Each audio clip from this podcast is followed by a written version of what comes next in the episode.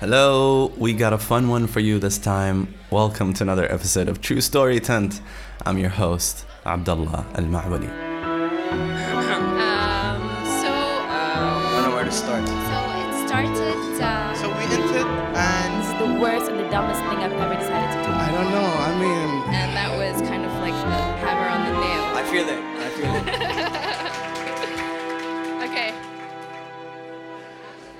Today's story comes from Basma Al Abri, who shared stories in three separate occasions so far.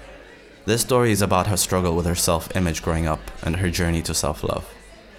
Basma has a way of capturing an audience's attention. She's very expressive and it's very entertaining to watch and to listen to. And every time she comes up on stage to share a story, she doesn't like to use the mic stand and prefers holding the mic instead. This means that I usually have to adjust the audio levels to compensate for that. However, on this evening, I may have forgotten to do that, so I would like to apologize in advance for the spotty audio quality. Totally my fault, but I don't think it takes away from how well she told her story. Here is Basma, live on our stage. On uh, Ramadan 2014, I have finally decided to go on a diet. And surprisingly, that month I did it. And I didn't cheat at all. Hold up, hold up. But I did it for the wrong reasons. you see, at that year, I was a 16 year old girl that was going through a major self image hate. I hated myself so much and I wanted to change. I had two main insecurities. Sorry, I'm nervous. Okay. So I had two main insecurities about myself. The first one was my smile. I hated it so much. I didn't like smiling. And if I grin, I look creepy like and, and I was like, you know what? Just just quit it. so um, the reason why is because I have a back teeth on the right side of my face, and whenever I smile on this side, I feel like I look mapengo, which means toothless in Swahili. so I didn't like to smile. If you see any pictures of me in 2014 and the years before it, you will see me rocking duck face like no one. Like every pause, like every angle, I would pause on a duck face, or I will do just west side. To be try to keep that OG soul in me. and my second insecurity was my body. I didn't like my body because I was a very, very, very, very thin girl. I just had a big head. but once I got my period, I've changed emotionally and physically. And when I was 16, I didn't know how to control that change. So I thought I was fat. But I'm around the same weight as what I was when I was 16. And girl, I'm fat in the right areas. I'm not fat.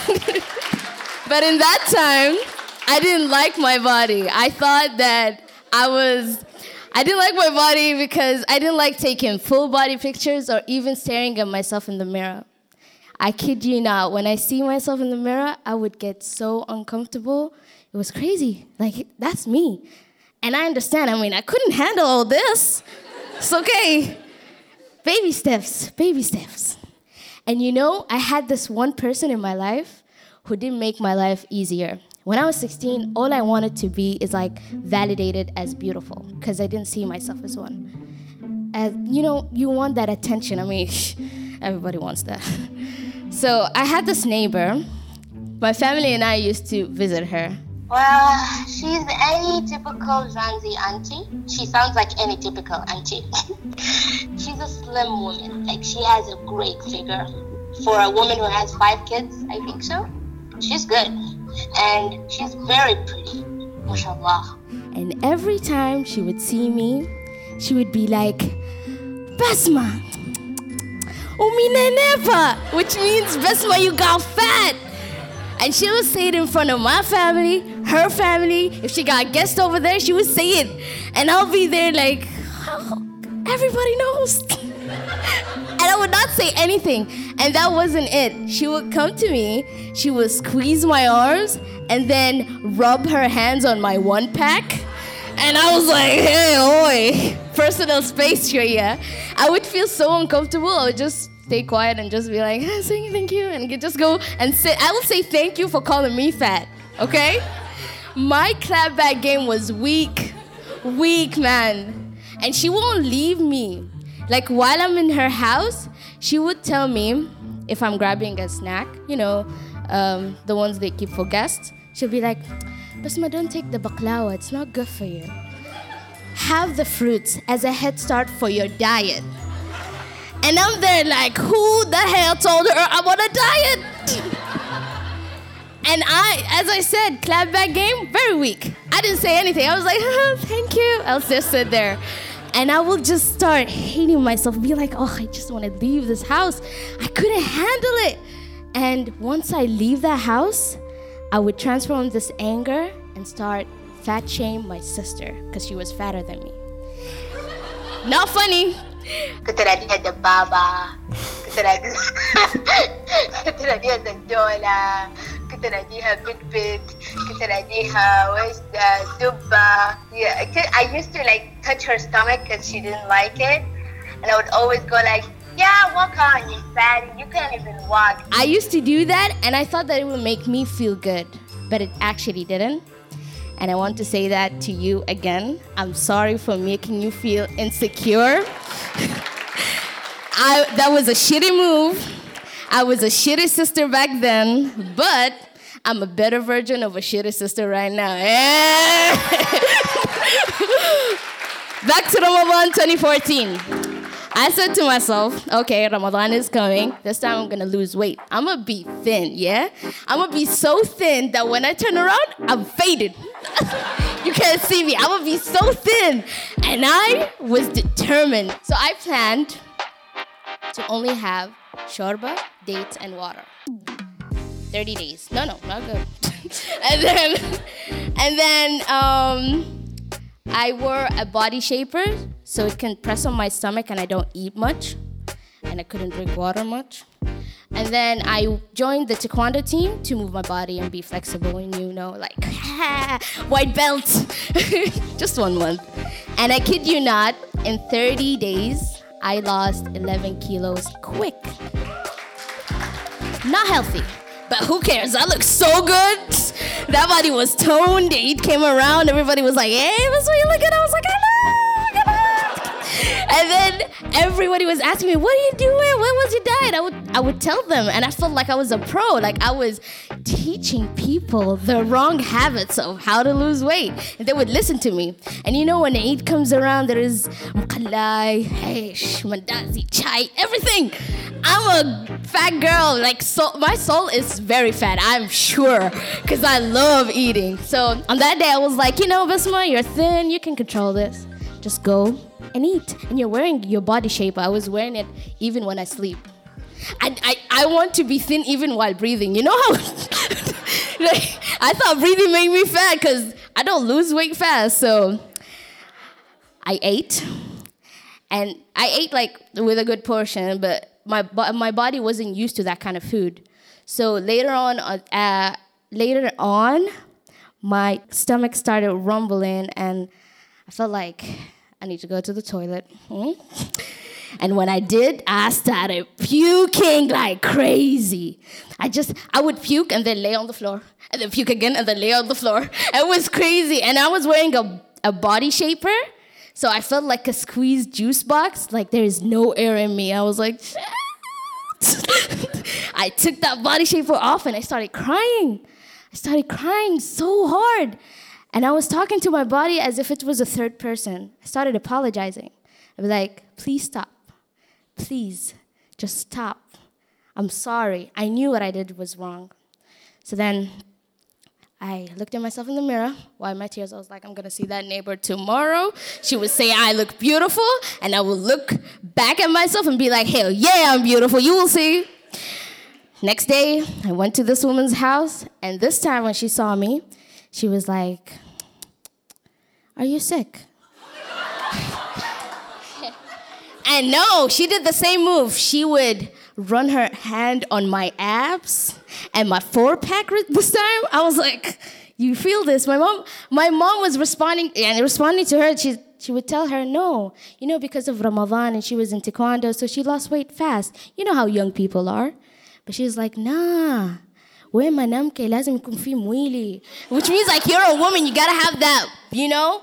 Features you look like a freaking wall or something like no shape in you. And i was like what, what are you saying? What are you saying? Did you see my sister? Like i always just next target. And my sister was looking fly because both of us lost weight in that ramadan. So yeah. I sat there and this time she was like basma have the baklawa I was like, you know what? No, because I'm I'm on a diet. You remember? And my club again. th- This that is the weakest thing you could tell someone. I was like, I didn't want to eat it. I left that house, and I was like, why did I just waste my energy on someone? I wanted them to see me as beautiful, so I can see myself as beautiful. It's pointless. Swear to God. Left that house pissed. Went home, looked at my at the mirror. I felt the same way I felt when I had those 11 kgs on. Ugly. I was like, it doesn't make sense. Why don't I love myself? So I said, let's try, let's try this self-love thing that my mom used to say, mambo wazungu, which means like foreigners kind of thing. I was like, I'm, I'm gonna try it, and I started, I started this uh, journey of self-love by uh, music. I love music. It's like um, I grew up with music. My dad used to love reggae a lot, and my mom was into like classic R&B music. So I love music. I feel like it speaks to me. It like, I take it sometimes religiously, like just to to like focus or to have uh, inner peace, you know. So when it came to self love, I made sure like whatever I'm listening to, whatever I'm reading, it has to be positive. and I'm a hip hop kind of girl, so I was listening to J. Cole. And I remember one of his songs, it spoke to me. Like like he was singing there and I was just listening like, yay, J. Cole. And it, it's called Crooked Smile. It's talking about, you know, the bad teeth kind of people. and body, body uh, positivity kind of vibe. So I would like to rap a verse if you would like to join me. Okay. so can everybody snap with me like this? Yeah. To all the women with the flaws, don't. I can't rap. to all the women with the flaws, know it's hard, my darling. You wonder why you're mad. You wonder why you're lonely and your man's not calling. You feel fallen victim because you're insecure. I can't.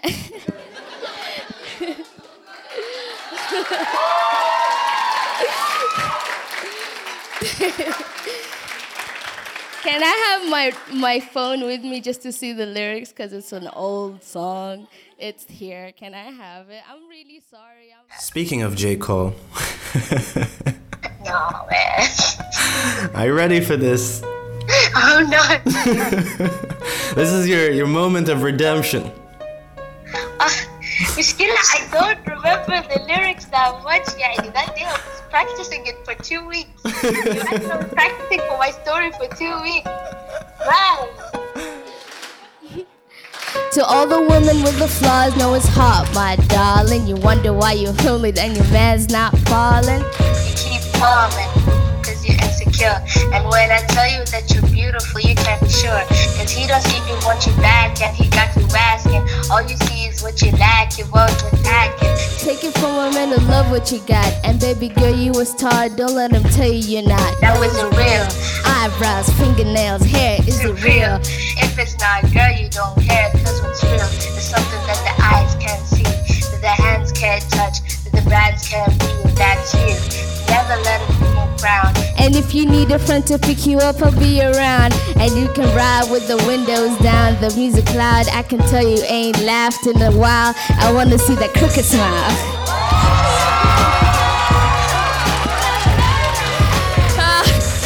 It didn't go as planned, but that was my story. That how I started to love myself, and now I don't need anyone's validation to call me beautiful. Cause I hail to the yeah.